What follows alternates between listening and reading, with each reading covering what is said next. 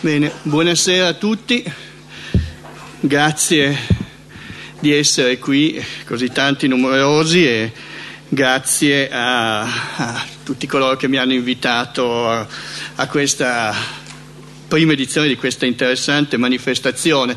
Eh, che è nata un po' in qualche modo intorno all'idea di quasi un festival dell'antropologia, ma anche volutamente non si è voluta limitare l'antropologia proprio per avere una serie di dialoghi che non fossero solo sull'uomo ma anche tra discipline diverse. Eh, nei giorni successivi avrete, seguirete la possibilità di seguire interventi di altri due, grandi, due uh, grandi antropologi, Francesco Remotti e Jean-Luc Pamsel, che faranno interventi più tematici legati a, al filo conduttore ecco, di, di, questo evento, che è un po' dall'identità fino al razzismo, e a me è sperato un po' così il compito di aprire, cercando un po' di raccontare che cosa fanno eh, gli antropologi oggi, eh, in che modo ecco, oggi si, eh, si declina l'antropologia culturale. Ecco, io credo che se voi mh, chiedete a una persona di buon senso, di media cultura, che cos'è l'antropologia culturale, è probabile che ne abbiate una definizione abbastanza sensata. Se la chiedete a un antropologo, prova, preparatevi a subire una sparata di mezz'ora e uscirne con le idee molto più confuse di prima. Mm, perché? Perché in effetti se c'è una caratteristica forse fondamentale dell'antropologia è quella di eh, essere una disciplina molto sfaccettata e anche molto poco eh, disciplinata. No? Ora non è mh, facile definirla nelle teo- sue teorie e delle sue applicazioni. Per esempio, ecco, forse una bella definizione la diede un grande etnologo francese, Marcel Mauss, eh, per cui l'antropologia è alla ricerca di quel che è comune agli esseri umani. È l'essenziale, il movimento del tutto, l'istante fuggevole in cui la società, in cui gli uomini assumono consapevolezza sentimentale di se stessi e della loro situazione davanti agli altri. Eh, questa frase, questa citazione l'avevo preparata prima, ma mi rendo conto adesso che eh, si lega molto bene, tra l'altro, alla parte finale della bellissima lezione del, dottor, del professore Zagrebelski. Ecco. Ora, mh, pensate, antropologia letteralmente significa lo studio dell'uomo. Ora, in questa sua autodefinizione c'è anche un po' di presunzione o di supponenza. In fondo molte altre discipline sono lo studio dell'uomo, anche la filosofia è lo studio dell'uomo, lo è la psicologia, lo è la storia, ma anche la medicina sono lo studio eh, dell'uomo. No? Ecco, mh, perché arrogarsi questo primato? Beh, in realtà forse bisognerebbe essere più corretti e dire che intanto è lo studio degli uomini, o meglio, di quello che c'è tra gli individui, cioè delle relazioni e quell'insieme di interazioni tra individui e tra gli individui e il loro ambiente. Ecco in che modo costruiamo queste, queste relazioni, questa rete, eh, questa rete di simboli eh, che come ha detto molto brillantemente Max Weber, noi tessiamo per poi rimanere impigliati, cioè in quella cosa che noi chiamiamo cultura. Ecco, perché eh, questa attenzione sulla cultura e perché il genere umano ha, presenta così, si presenta così sfaccettato nelle sue modalità di espressione culturale? Beh, perché siamo un animale che non funziona. Eh, questo in parte ecco, l'ha già detto anche il professor Zaverbeschi all'inizio. Se ci pensate, qualunque animale è progettato per svolgere delle funzioni ben precise in un determinato ambiente. Se uno nasce pesce dotato di squame, branchi e pinne, se nasce predatore è notato di velocità di zanne e di artigli, se nasce erbivoro è dotato di denti piatti e di una velocità possibilmente leggermente superiore a quella del predatore per non essere catturato. Se nasci orso polare sei dotato di pelliccia per resistere al freddo e potremmo andare avanti così per molto tempo.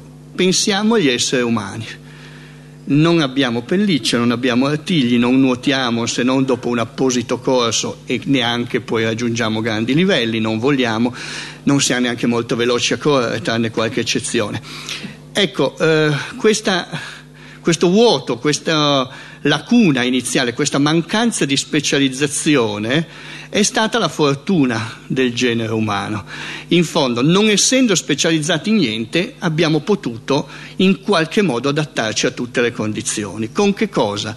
Riempiendo questo vuoto con quello che chiamiamo le culture, cioè varie strategie di relazionarsi tra di noi e tra l'ambiente esterno. Siamo l'unica specie che eh, vive nel pianeta dal polo all'equatore, nessun altro, essendo troppo specializzato eh, può farlo. Ecco, eh, quindi in fondo ecco, quando si dice studio dell'uomo in realtà si dovrebbe dire studio delle relazioni degli uomini o come suggerì argutamente Margaret Mead è lo studio degli uomini che abbraccia le donne in, in senso eh, globale e presenta anche un'altra caratteristica che uomini e donne sono anche eh, i ricercatori.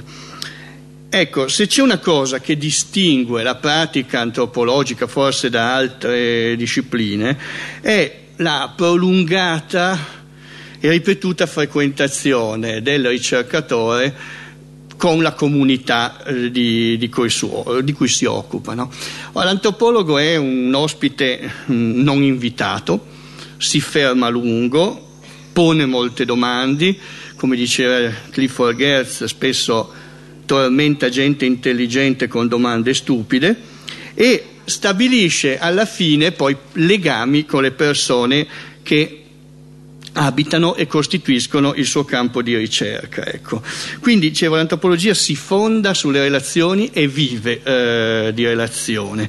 Eh, è difficile che si possa convivere per mesi con delle persone a stretto contatto senza che nasca qualche cosa che non vada al di là del puro interesse scientifico. Ecco, è una disciplina che in fondo ha un lato umano molto forte. Ecco, nascono delle amicizie, nascono dei legami che a volte si protraggono nel tempo e come tutte le relazioni umane però sono difficili da codificare.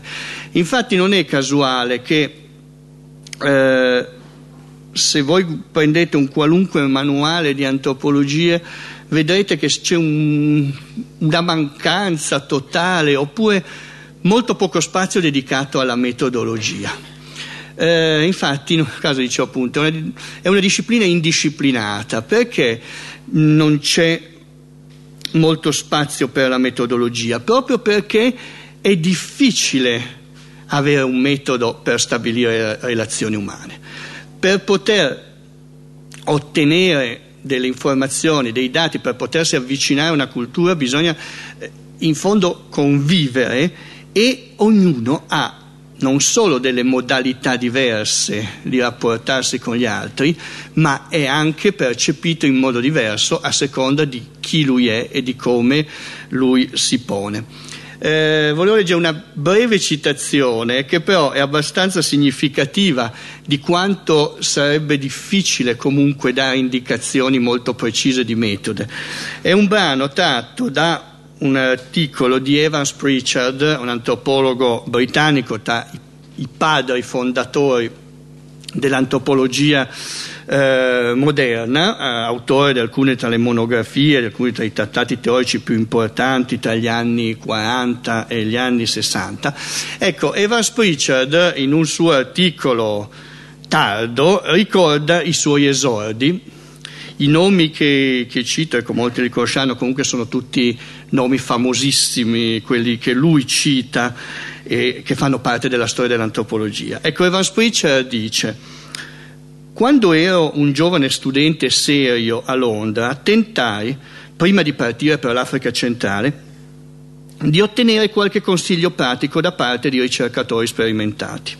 Cercai dapprima di avere un consiglio da Westermark. Tutto quello che ottenni da lui fu un non parlare con un informatore per più di 20 minuti perché se non ti sei ancora annoiato, a quel punto si è annoiato lui. Ottimo consiglio, ma alquanto inadeguato. Cercai poi aiuto da Haddon, degli, un uomo tra i più esperti nella ricerca sul terreno. Mi disse che in realtà era molto semplice, bastava comportarsi da gentiluomo. Anche questo è un ottimo consiglio. Seligman, il mio maestro, mi disse di prendere 10 pastiglie di chinino ogni sera e di tenermi lontano dalle donne. Il famoso egittologo Sir Flanders Petrie mi disse di non preoccuparmi se bevevo acqua sporca, perché presto sarei diventato immunizzato. Per ultimo chiesi a Malinowski, mi disse non fare l'idiota. Ecco, eh, eh, breve citazione, ecco, che fa vedere come appunto, anche i grandi nomi dell'antologia in fondo dessero poi consiglio che appaiono alquanto banali e eh, di buonsenso, ma eh, di, difficile dire altro o eh, di più preciso, perché? Perché sono molte, appunto, troppe le variabili che condizionano la nascita di una relazione tra individui è difficilissimo stabilirli eh, a priori, è sempre una questione di posizionamento di chi si è, di come si è percepiti, di come noi percepiamo l'altro e come gli altri percepiscono noi. No? Eh, ecco, Wittgenstein invitava a non pensare ma a osservare. Ora non è che gli antropologi non pensino, ma mh, di sicuro osservano e quando pensano lo fanno osservando. E questo da quando? Da quando nel primo decennio del Novecento, nel secondo decennio del Novecento anche, eh, Malinowski piantò la sua tenda in una lontana isola della Melanesia, nell'arcipelago delle Tobend, iniziò la pratica che è stata definita dell'osservazione partecipante. Prima eh, gli antropologi si limitavano a studiare su testi di seconda mano, resoconti di viaggiatori, missionari, mercanti. Per la prima volta nel 1914 Malinowski arriva in quest'isola, pianta la sua tenda con la sua veranda e convive con questa eh, popolazione. Ecco, se c'è una cifra forse che caratterizza l'antropologo culturale è quello l'essere stato là, l'essere stato in posto che quel non sempre per forza necessariamente è un posto esotico o lontano, o neanche non è un posto dove magari è difficile vivere, ma spesso è un posto che è dispensatore di esperienze e eh, emozioni. Infatti non è casuale che degli antropologi ci si aspetta sempre aneddoti coloriti, stranezze sui loro popoli o disavventure in cui sono incappati durante il corso del loro lavoro sul terreno. Ecco, L'esperienza che si vive quando si fa ricerca è anche un'esperienza di tipo sensoriale, anche per questo non facile da codificare, perché quando si è sul terreno ecco, in fondo l'antropologo osserva, guarda, ascolta, assaggia, tocca, annusa. Ecco, il sapere si costruisce anche attraverso delle basi sensoriali. Solo dopo queste nozioni, insieme alle parole, alle discussioni, alle cose osservate, si traducono in modelli, in teorie o in paradigmi. Ma quando si è sul terreno non si vedono strutture, non si vedono società, si vedono delle persone che tutte le mattine si svegliano, lavorano, parlano, si scambiano oggetti, litigano, producono, costruiscono, mangiano, si organizzano, fanno quello che in fondo fanno tutti, cioè vivono. Ecco, eh, non è facile tradurre la vita in teoria, ecco, però questo è uno un po' dei compiti che l'antropologia in qualche modo si è dato e che però in qualche modo poi è cambiato nel tempo. Ecco, per quanto tempo si possa convivere presso una popolazione, per quanto tempo si possa far, eh, arrivare a condividere una cultura, le abitudini di una popolazione, beh, non si arriverà mai ad abbracciarla completamente. Al massimo si arriva a familiarizzare con questa cultura. Ecco, non c'è presunzione di arrivare a, ad abbracciare completamente un'altra cultura, perché è impossibile acquisire in età adulta l'esperienza di chi è nato ed è vissuto fin da piccolo in questo ambiente culturale.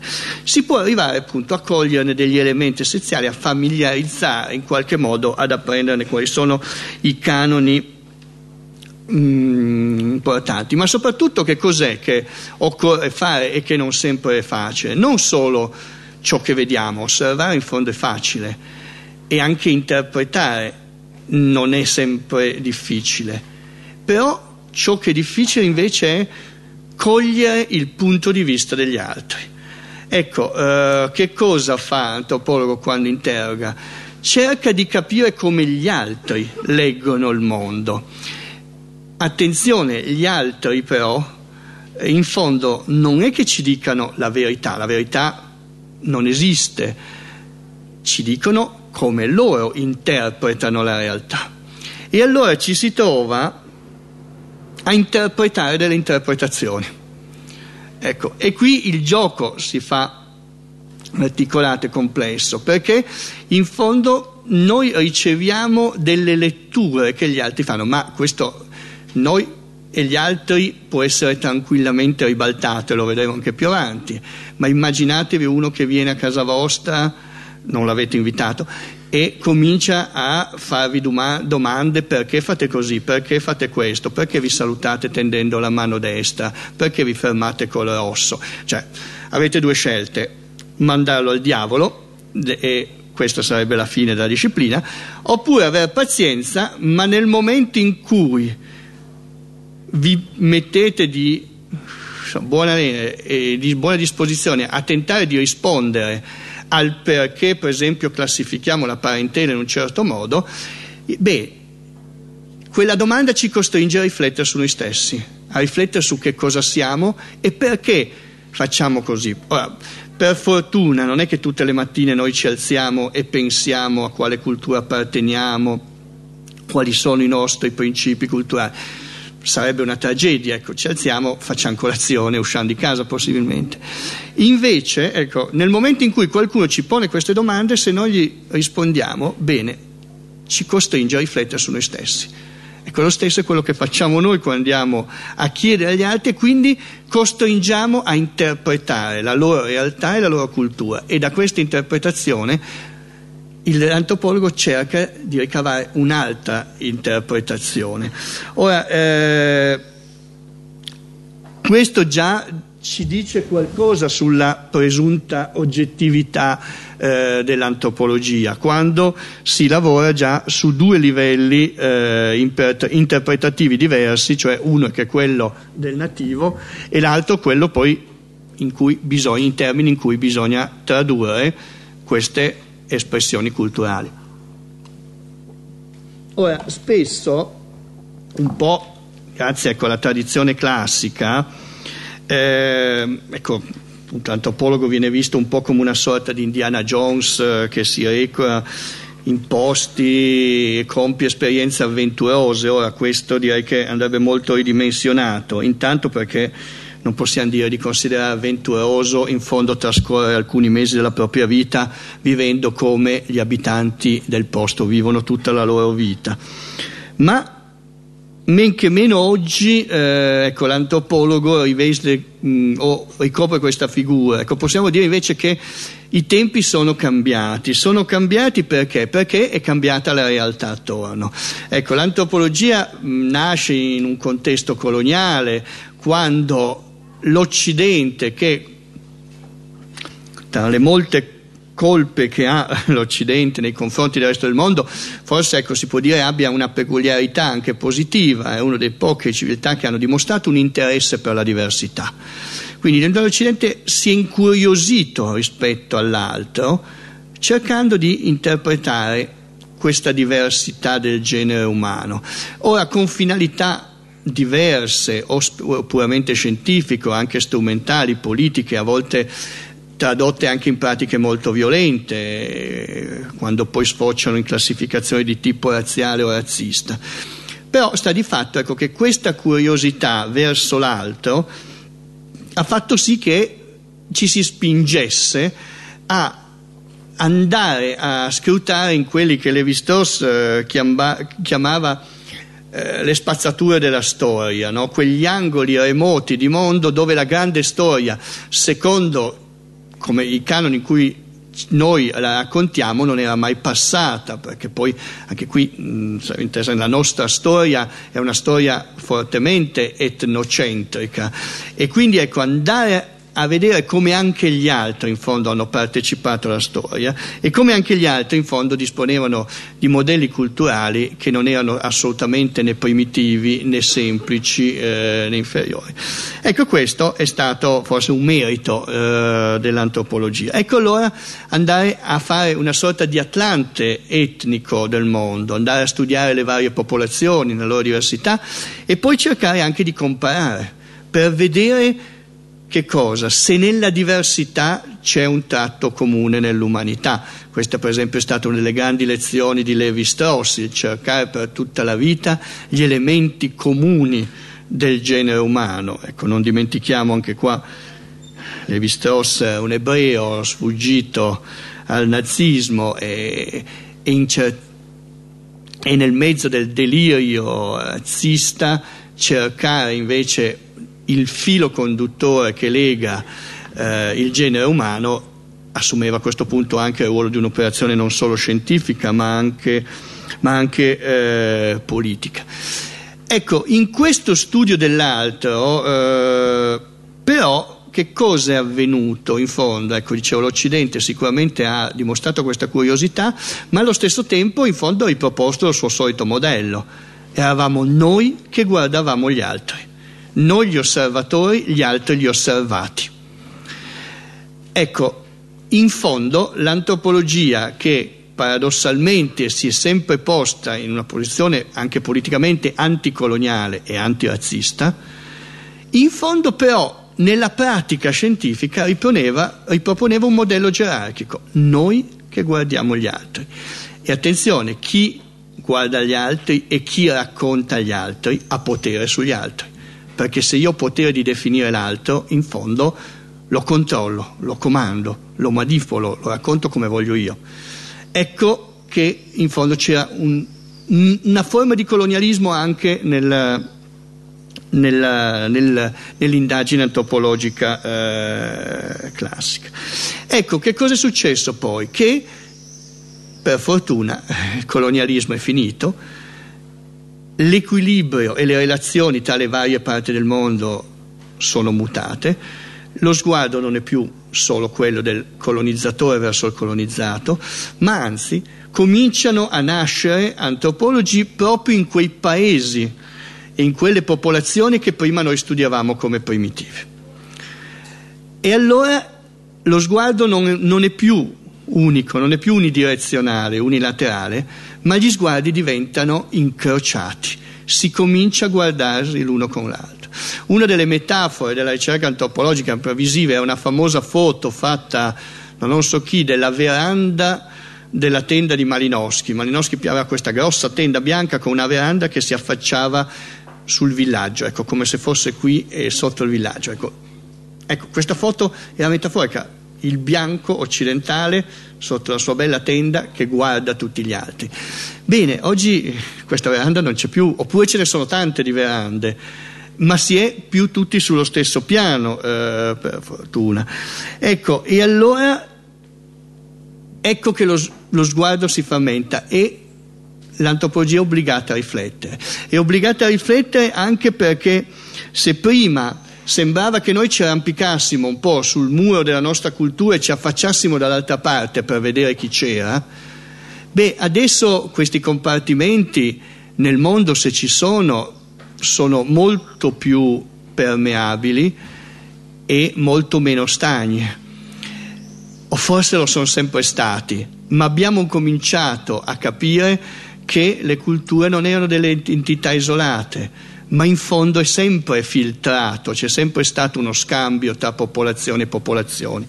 E allora, e questo sarà poi un tema che svilupperà molto bene eh, Jean-Luc Amsel, che ha scritto dei libri fondamentali, per esempio sulla costruzione anche della diversità creata da certi studi antropologici, in cui si poneva l'accento solo sulla differenza e non su ciò che invece accomunava. Ecco, e poi gli spostamenti, anche qua non sono una novità, ma oggi avvengono in modo più rapido e soprattutto ne abbiamo una percezione maggiore grazie ai media. E allora quello che una volta era l'altro ed era anche esotico e lontano, oggi è molto vicino, è a casa nostra, è nelle nostre strade, è fuori. I terreni si confondono, i generi eh, si mischiano. Ecco, eh, l'altro è sempre altro, però in qualche modo è più dentro, è più eh, vicino a noi. Ecco, è allora che si è iniziata una profonda riflessione sul, appunto, dicevo sul ruolo del posizionamento dello sguardo. All'inizio, eh, ai suoi albori, l'antropologia doveva un po' anche darsi uno statuto, una disciplina abbastanza giovane, inizia alla fine dell'Ottocento, primi Novecento, e allora ha cercato di darsi un po' uno status scientifico.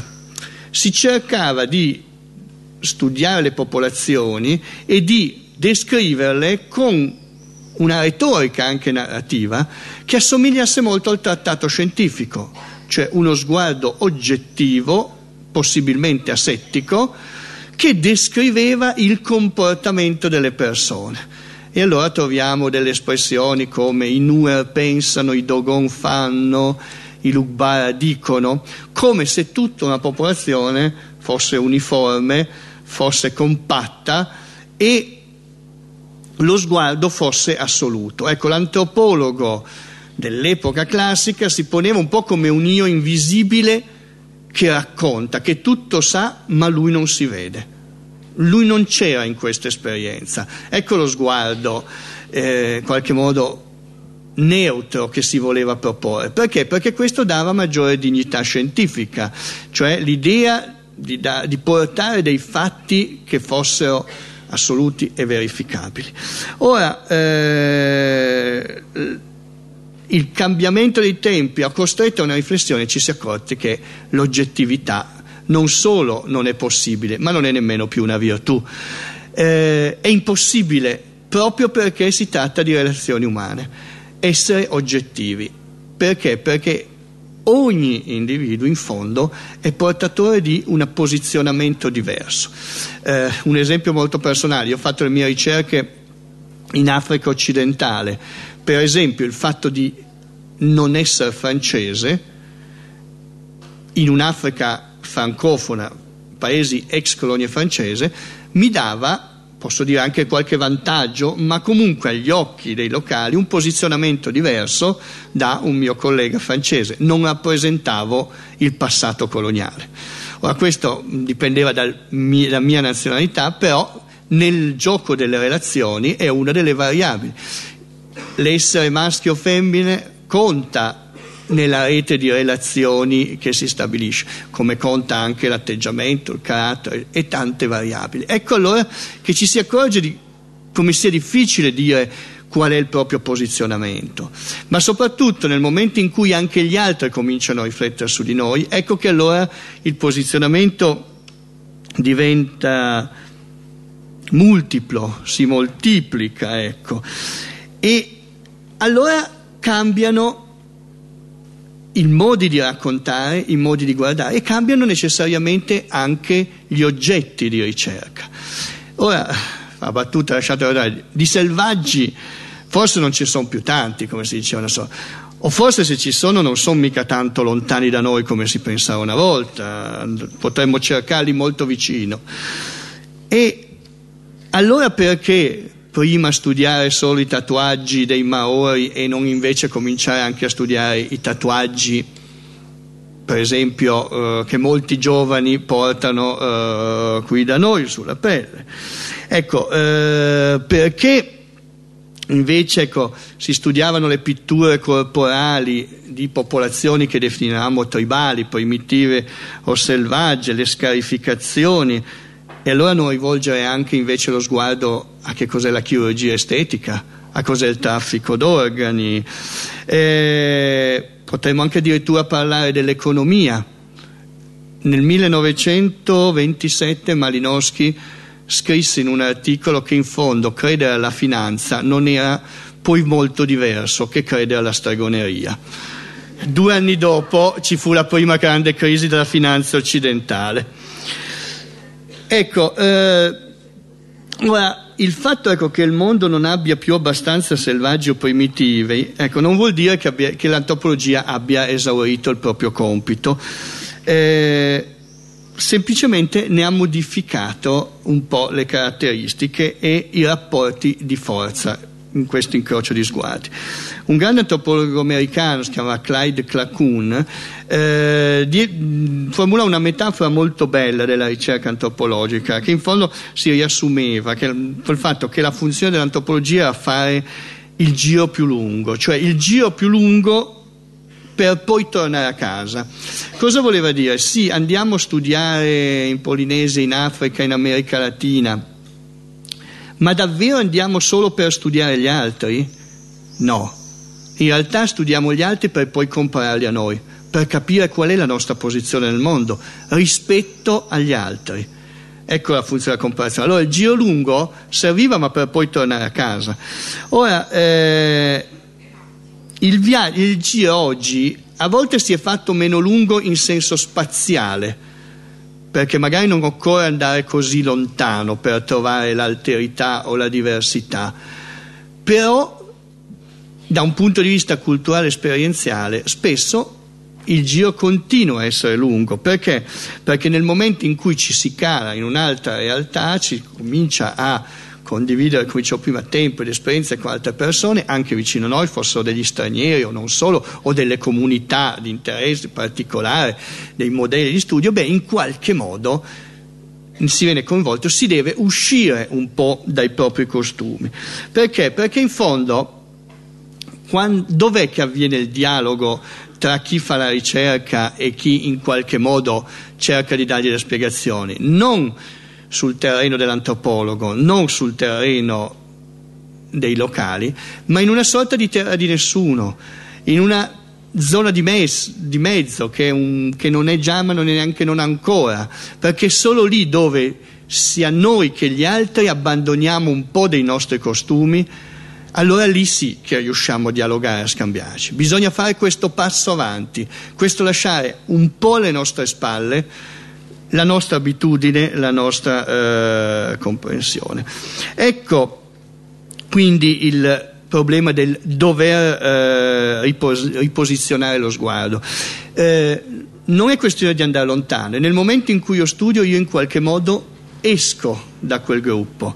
Eh, Stuart Hall, che è un giamaicano sociologo mh, mm, nero, eh, si domanda, infatti parlando poi di Spike Lee, eh, ma un regista che fa un film sui neri, di chi parla? Parla dei neri in quanto appartenenti a quelle comunità oppure la sua posizione lo fa diventare inevitabilmente altro? Punto interrogativo. Ecco, eh, qui da questa domanda si vince quello che Hall chiama un po', anche ironicamente, il fardello della rappresentazione.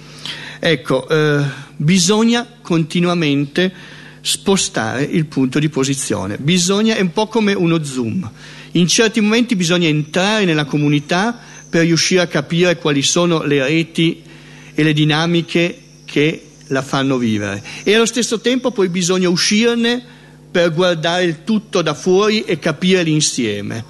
È difficile stando dentro capire la, la quali sono i meccanismi. Non a caso è molto più facile per un osservatore esterno capire una società che non per un osservatore interno. Infatti, come si dice, non sono stati pesci a scoprire l'esistenza dell'acqua. Ecco, eh, quindi questa visione, questa tensione che c'è, come uno zoom che allarga e restringe, di avvicinamento e allontanamento, è quella eh, che caratterizza una ricerca eh, direi in chiave più moderna, eh, che eh, veda il ricercatore profondamente coinvolto dentro la ricerca, cioè non c'è più il muro che separa, non è più uno sguardo, è un dialogo. Siamo qui a parlare di dialogo sull'uomo e qui siamo in dialoghi tra uomini. No? Quindi eh, che cosa fa? Ecco, mettersi in gioco, raccontare anche se stessi. Eh, la ricerca antropologica non è fatta di continui successi. Allora, eh, quando uno soggiorna in un, un determinato ambito, ecco io ricordo ho soggiornato parecchi mesi in un villaggio nel nord del Benin, ecco sì l'antropologo si aspetterebbe che tutte le mattine la gente fac- si svegliasse e facesse qualcosa di spettacolare, di simbolico, rituale.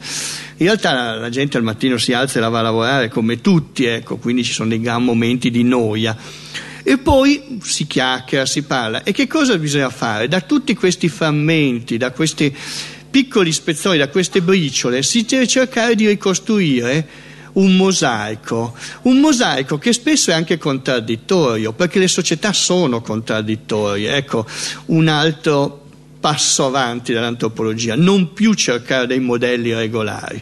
Le società so, e le culture, men che meno, sono degli insiemi coerenti. Sono come ha detto un grande antropologo, perché un insieme di pezzi, cocci e stracci per certi versi. Ecco, sono del, dei mosaici che prendono dall'esterno, danno, rimontano, ecco, non sempre regolari, men che meno quelle che chiamiamo strutture sociali, che presentano al loro interno un sacco di con- contraddizioni, ma il genere umano riesce a convivere con un livello di contraddizione notevole eh, e quindi eh, con, eh, a volte con delusione di alcuni ricercatori che cercano dei modelli quasi matematici, ecco, ci si ritrova invece a, eh, a dover fare i conti con realtà molto più, più fluide. Teniamo conto anche di altri elementi che influenzano la ricerca oggi, per esempio non solo eh beh, i flussi de, eh, migratori che ripeto, non sono una novità, ma sono sicuramente eh, percepiti in modo molto più eh, pregnante, anche in modo molto più eh, forte, temporalmente avvicinato, direi in tempo reale. Beh, eh, questi movimenti hanno provocato così, questi processi che si chiamano oggi di deterritorializzazione, cioè di ricostruzione di nuove culture al di fuori del territorio d'origine se in passato ecco, si studiavano le popolazioni nel loro contesto, nella loro culla, nel loro brodo culturale, beh, oggi ci si ritrova a, a vedere come ha fatto, so, per esempio, Arjuna Padurai, un, un antropologo indiano, appunto, che nasce in un paese ex colonizzato, ex studiato, il quale studia come i turchi in Germania ricostruiscono reti di scambio tra di loro scambiandosi videocassette di soap opera indiane. Ecco, un, una rigenerazione eh, di cultura. Questo dovrebbe anche far riflettere a quanti paventando che la globalizzazione appiattisca o renda omogenee tutte le culture, ecco forse un segno di ottimismo ci viene anche da questo. Eh, le culture si rimodellano, se ne, è vero, qualcuna a volte scompare, ma ne nascono anche di nuove, nuove forme culturali continuano, continuano a nascere. Ecco, mh, mm, dicevo, imparare a leggere in modo eh, dinamico queste, queste realtà culturali. Direi che una delle forse immagini più feconde è quella che paragona le culture a dei cantieri sempre aperti. Ecco, immaginiamoci un cantiere dove si lavora 24 ore su 24, si smonta, si rimonta, ma lo si fa anche utilizzando pezzi che vengono da fuori. Ecco, eh, lungi da, dal pensare alla purezza culturale, al difendere delle, dei confini della nostra cultura. La nostra cultura, come tutte le culture, è Uh, se volete dico meticciata, ma imbastardita rende molto meglio, ma questa è la sua forza. Tutte le culture sono multiculturali, nessuna cultura è pura, per fortuna, perché culture che hanno voluto chiudersi, le popolazioni hanno voluto chiudersi e mantenersi pure si sono estinte. La vitalità delle culture è nell'assorbire elementi esterni e farli diventare propri. Ecco, un po' come quei motori un po' scassati, no? su cui si mette un bullone che si prende da un'altra parte, magari non, non, entra tanto bene, ma con due martellate poi riparte.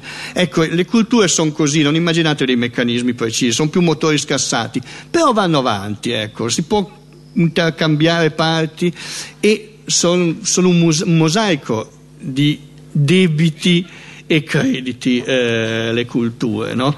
eh, la, la, rivendicazione che spesso sentiamo fare a proposito ecco, dell'identità o della difesa del, della tradizione delle culture eh, a volte fanno sorridere se pensiamo invece a quanto la nostra ricchezza culturale è, è frutto di apporti che vengano dall'esterno. Fanno sorridere e possono anche far paura perché eh, se si vanno a leggere le leggi razziali emanate nel eh, 1938, o meglio ancora il manifesto della razza scritto pochi mesi prima, eh, nel luglio del 1938, uno dei passaggi eh, interessanti è quello che dice che in fondo nessuna delle popolazioni che hanno in qualche modo percorso o invaso l'Italia nella storia ha mai lasciato nessun apporto culturale significativo.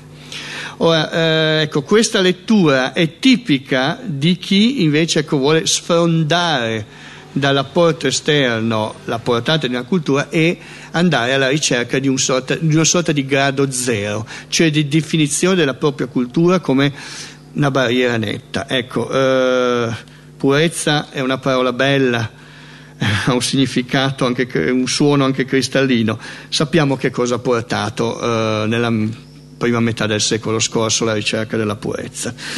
Ecco, tornando a, a noi, ecco, all'antropologia, che cosa fa oggi? Ecco, eh, in qualche modo eh, Tutte le ricerche iniziano e finiscono dietro una scrivania.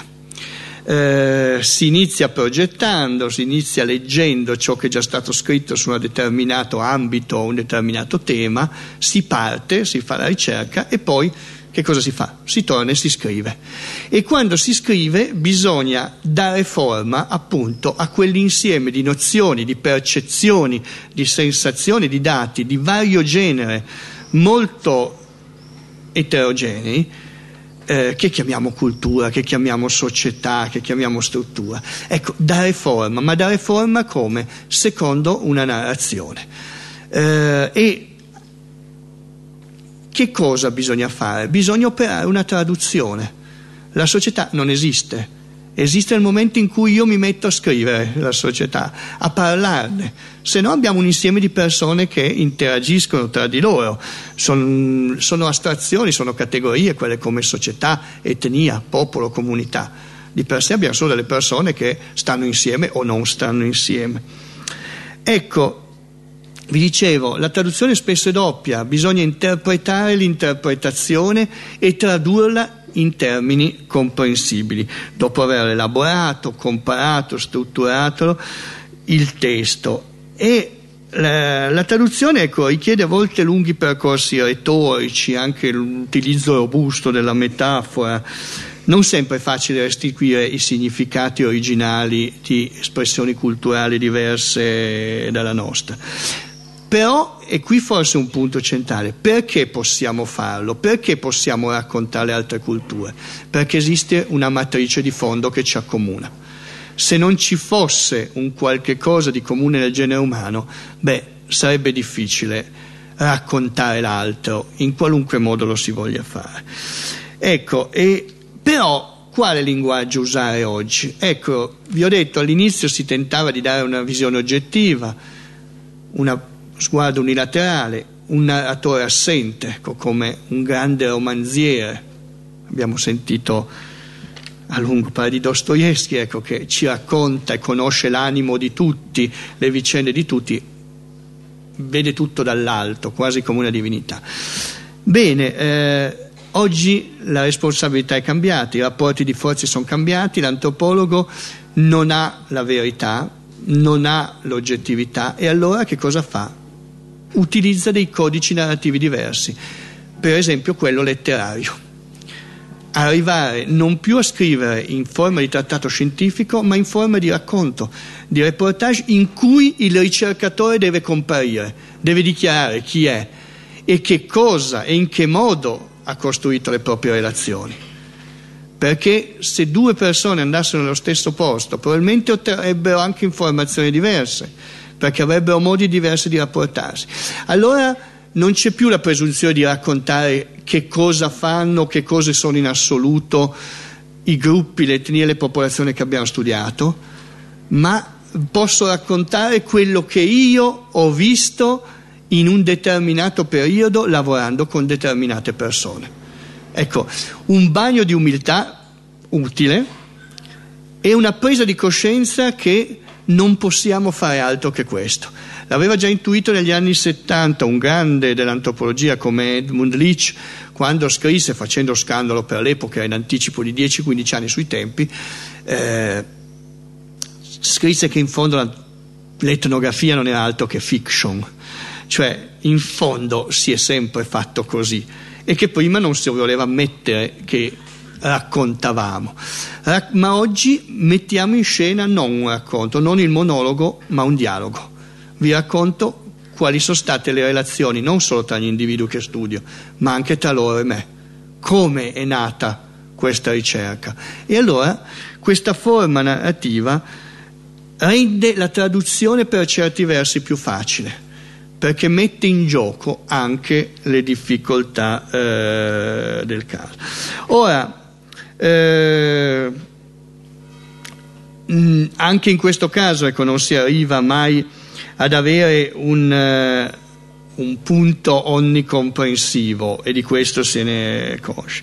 Ecco, si arriva, come ha detto Soltax, un grande antropologo americano, ecco, che per certi versi l'antropologo in passato appariva a metà tra un Einstein che si occupa di cose misteriose un comico da cabaret. No? Ecco, eh, oggi invece ecco, si cerca appunto di avere o eh, in qualche modo ecco, di coniugare questo incrocio eh, di sguardo no? e di raccontare soprattutto il dialogo. Ecco ancora una volta la presenza del dialogo. Eh, non si è più neutri o invisibili. Eh, un esempio, scusate, fatemelo dire, però invece di chi si vede neutro invisibile ed è purtroppo visibile per televisione. Non so se vi è capitato di vedere alcuni eh, spezzoni documentari di Alberto Angela in cui si vedono delle pigmei che stanno lì, lui arriva e parla a noi e questi fanno finta di non vederlo. Ecco, è la mh, mm, metafora perfetta di quello che era eh, l'antropologia eh, classica. Ecco, quindi un livello invece ecco, di narrazione che eh, comprende anche anche eh, il rapporto che avviene tra eh, l'antropologo e le persone che ha incontrato rende molto più quello che è la, il, il, prodotto della ricerca antrografica, anche perché io personalmente ecco, mi sono reso conto di come, eh, per esempio, eh, devo moltissimo delle cose che ho scritto a determinate persone e forse se avessi incontrato altre persone beh, avrei finito per scrivere cose diverse, no? Ecco, eh, lo dico anche per mettere in luce anche quanto ci sia di casuale a volte nella ricerca, perché uno arriva e succedono degli eventi o capita in delle contingenze che erano inaspettate e si trova coinvolto. No? Ecco, mi viene in mente per esempio il protagonista dell'insostenibile leggerezza dell'essere, il gran romanzo di Milan Kundera, eh, il quale a un certo punto del libro, ripensando all'incontro con quella che crede o pensa essere la donna della sua vita, si rende conto di quanto l'incontro con questa ragazza sia stato frutto di una serie di fortunata coincidenza, di un certo numero di sé se tra le due trattorie del villaggio avesse scelto quello in cui lei non lavorava non l'avrebbe mai incontrata. Se quel giorno lei avesse fatto il turno del mattino anziché della sera lui non l'avrebbe mai incontrato. Se lui avesse avuto con sé un altro romanzo in cui, invece di quello che anche lei stava leggendo in quel momento non avrebbero attaccato discorso e questo incontro non sarebbe mai avvenuto.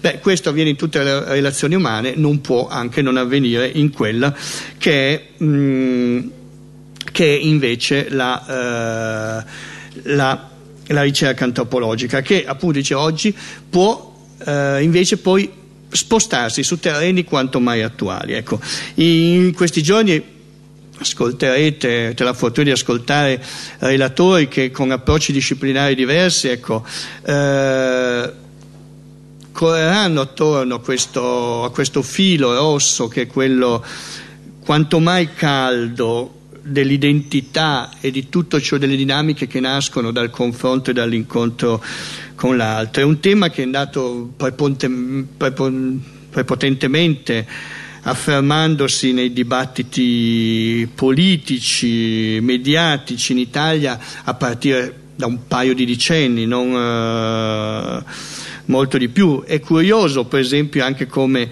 la comparsa di termine come identità o etnicità nell'ambito degli studi sociali è comparso molto recentemente nell'enciclopedia internazionale delle scienze sociali ancora nel 68, 1968 non compariva nessuna voce al termine identità se non in riferimento a quella psicosociale degli adolescenti Ancora all'inizio degli anni 70 nell'Oxford English Dictionary l'etnicità viene ancora classificata come parola rara associata a paganesimo e superstizioni pagane. L'avevano centrata in pieno in questo caso.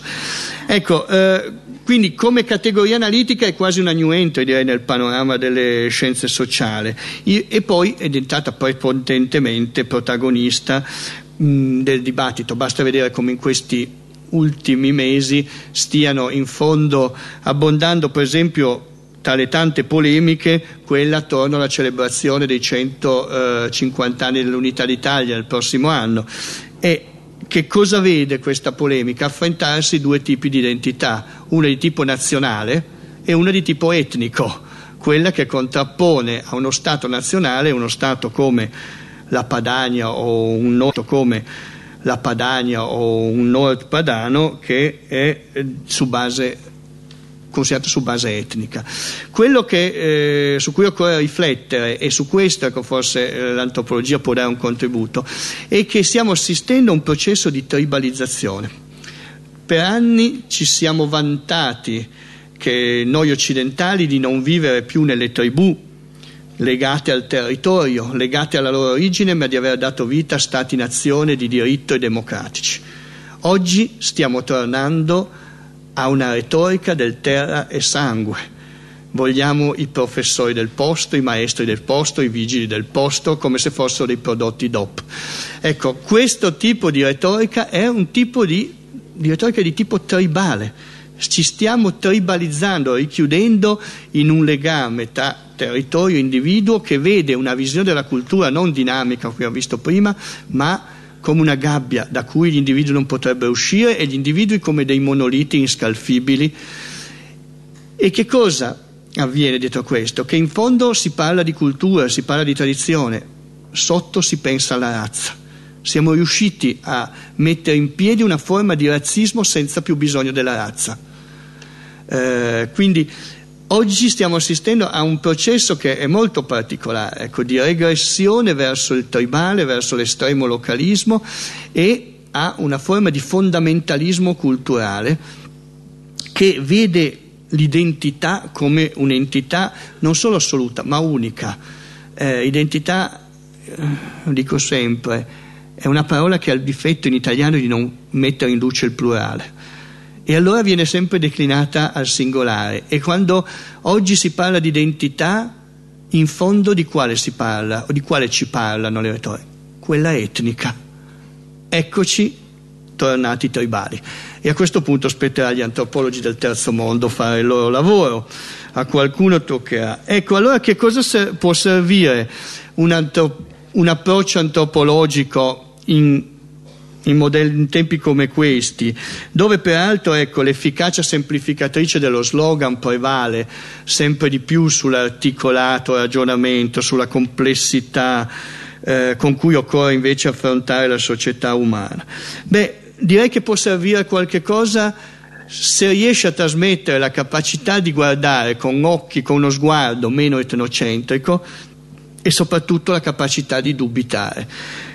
Ecco, eh, il viaggio, l'antropologo spesso capita di viaggiare, beh, il viaggio in qualche modo crea il dubbio, a meno che non si viaggi comunque con gli occhi foderati, ecco eh, Camus diceva che il viaggio è una scienza più grande e grave che ci riporta a noi stessi e sembra quasi fargli eco Henry James, no? scrittore che ha anche viaggiato, che diceva sei vissuto in giro, hai perduto quel senso dell'assolutezza e della santità delle abitudini dei tuoi compatrioti che una volta ti rendeva felice in mezzo a loro hai visto che esistono moltissime patrie nel mondo e che ciascuna di esse è piena di persone eccellenti, per le quali le peculiarità locali sono la sola cosa che non è più o meno barbara. Ecco, il, lo spaesamento del viaggio costringe a riflettere su noi stessi e a cercare, a confrontare, a cercare le differenze, a cercare i punti di contatto. Ecco, in questo modo il il viaggio crea il, il, comparativista e crea anche il relativista.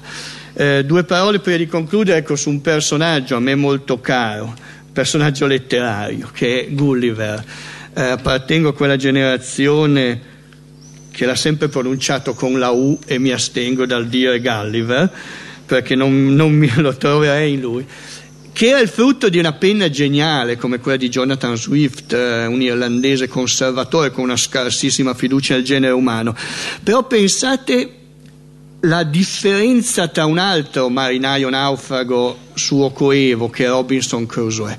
Robinson Crusoe arriva sull'isola, trova un nativo, cosa fa? Lo battezza e lo fa diventare suo servo. Ecco l'Occidente.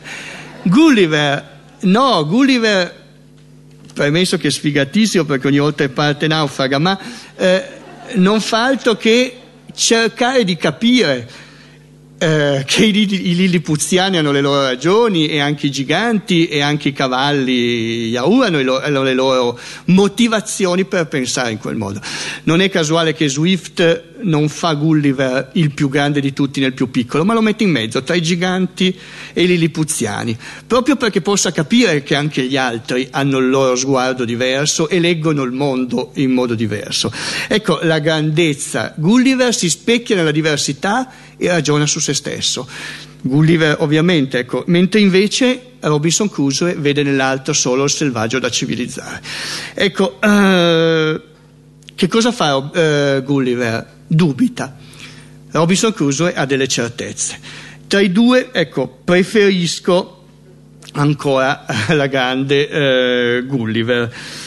E in questo si ritrova anche una parte ecco, diciamo, del lavoro dell'antropologo Levi Strauss, il grande antropologo francese mancato un anno fa, scrive un suo saggio, L'elogio dell'antropologia, la ricerca di terreno è madre e nutrice del dubbio. Atteggiamento filosofico per eccellenza. Questo dubbio antropologico non consiste solo nel sapere che non si sa nulla, ma nell'esporre quello che si credeva di sapere agli insulti e alle smentite inflitte alle idee e abitudini carissime, da idee e abitudini che possono contraddirle al più alto grado. Ecco, il, l'arrivare a confrontarsi con la diversità ti costringe a por, avere dei dubbi. Eh, due esempi brevissimi personali. Quando soggiornavo in questo villaggio del Benin, mi è capitato una volta alla sera spesso ero io interrogato dagli anziani del posto, del villaggio, mi chiedevano come si viveva da noi e uscivano domande che nella loro apparente ingenuità ecco, costringevano non solo a dubitare ma a riflettere. Una sera mi è stato chiesto se era vero che da noi si mettevano gli anziani negli ospizi.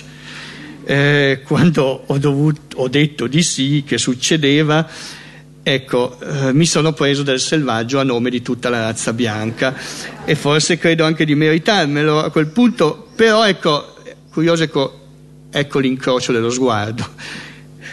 La peggiore di tutti è stato quando mi hanno chiesto se è vero che da noi si paga per dimagrire. Eh, ecco.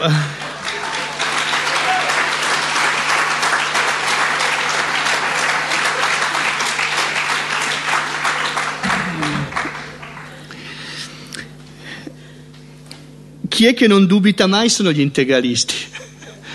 ecco qua, eh, ecco, per concludere veramente, tornare a, a un atteggiamento ecco, di sano dubbio è fondamentale per non, e per combattere eh, gli integralisti.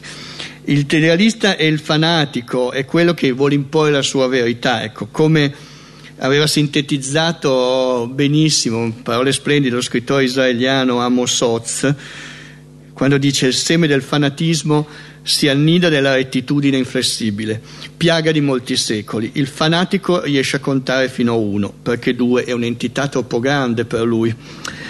E, eh, ecco, su questo, ecco, il, sul, sulla certezza di avere certezze, eh, e questo vale per l'identità, vale per tante altre cose, quando poi vengono bandite come armi.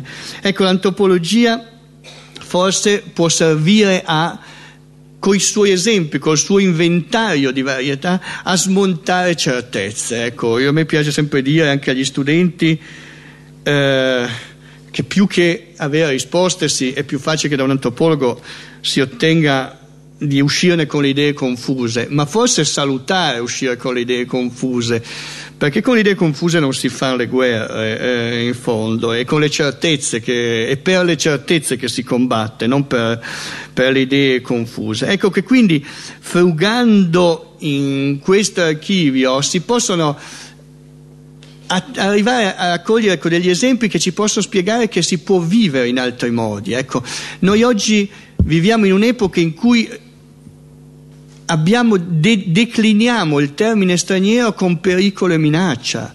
Non è stato sempre così e non è così dappertutto, ma oggi siamo talmente condizionati che non riusciamo neanche più a riflettere, a guardare in faccia chi arriva come straniero, ma semplicemente a classificarlo come pericolo, minaccia e come negativo.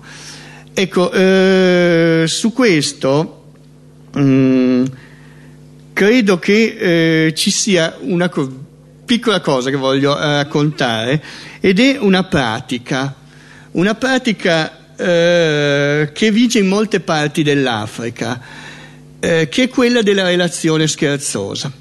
Tra molte, tra molte etnie africane, tra determinate etnie africane, tra determinati addirittura clan o gruppi, vige quella che viene chiamata la relazione scherzosa. Quando due individui di queste due etnie si incontrano, si devono prendere in giro forzatamente, non ci si può salutare e dire ciao come va, sembra brutto. È meglio insultarsi un po', eh, prendersi in giro su che cosa? Sugli stereotipi che uno dell'altro.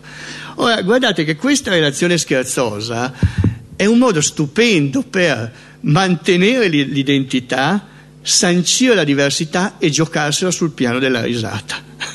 Perché alla fine, nel momento in cui ci si prende in giro, riconosco la tua diversità. Ma mi viene sempre a dire ecco, che se tra Tuzzi e Utu ci fosse stata la relazione scherzosa, avremmo molti morti in meno e molta più gente contenta.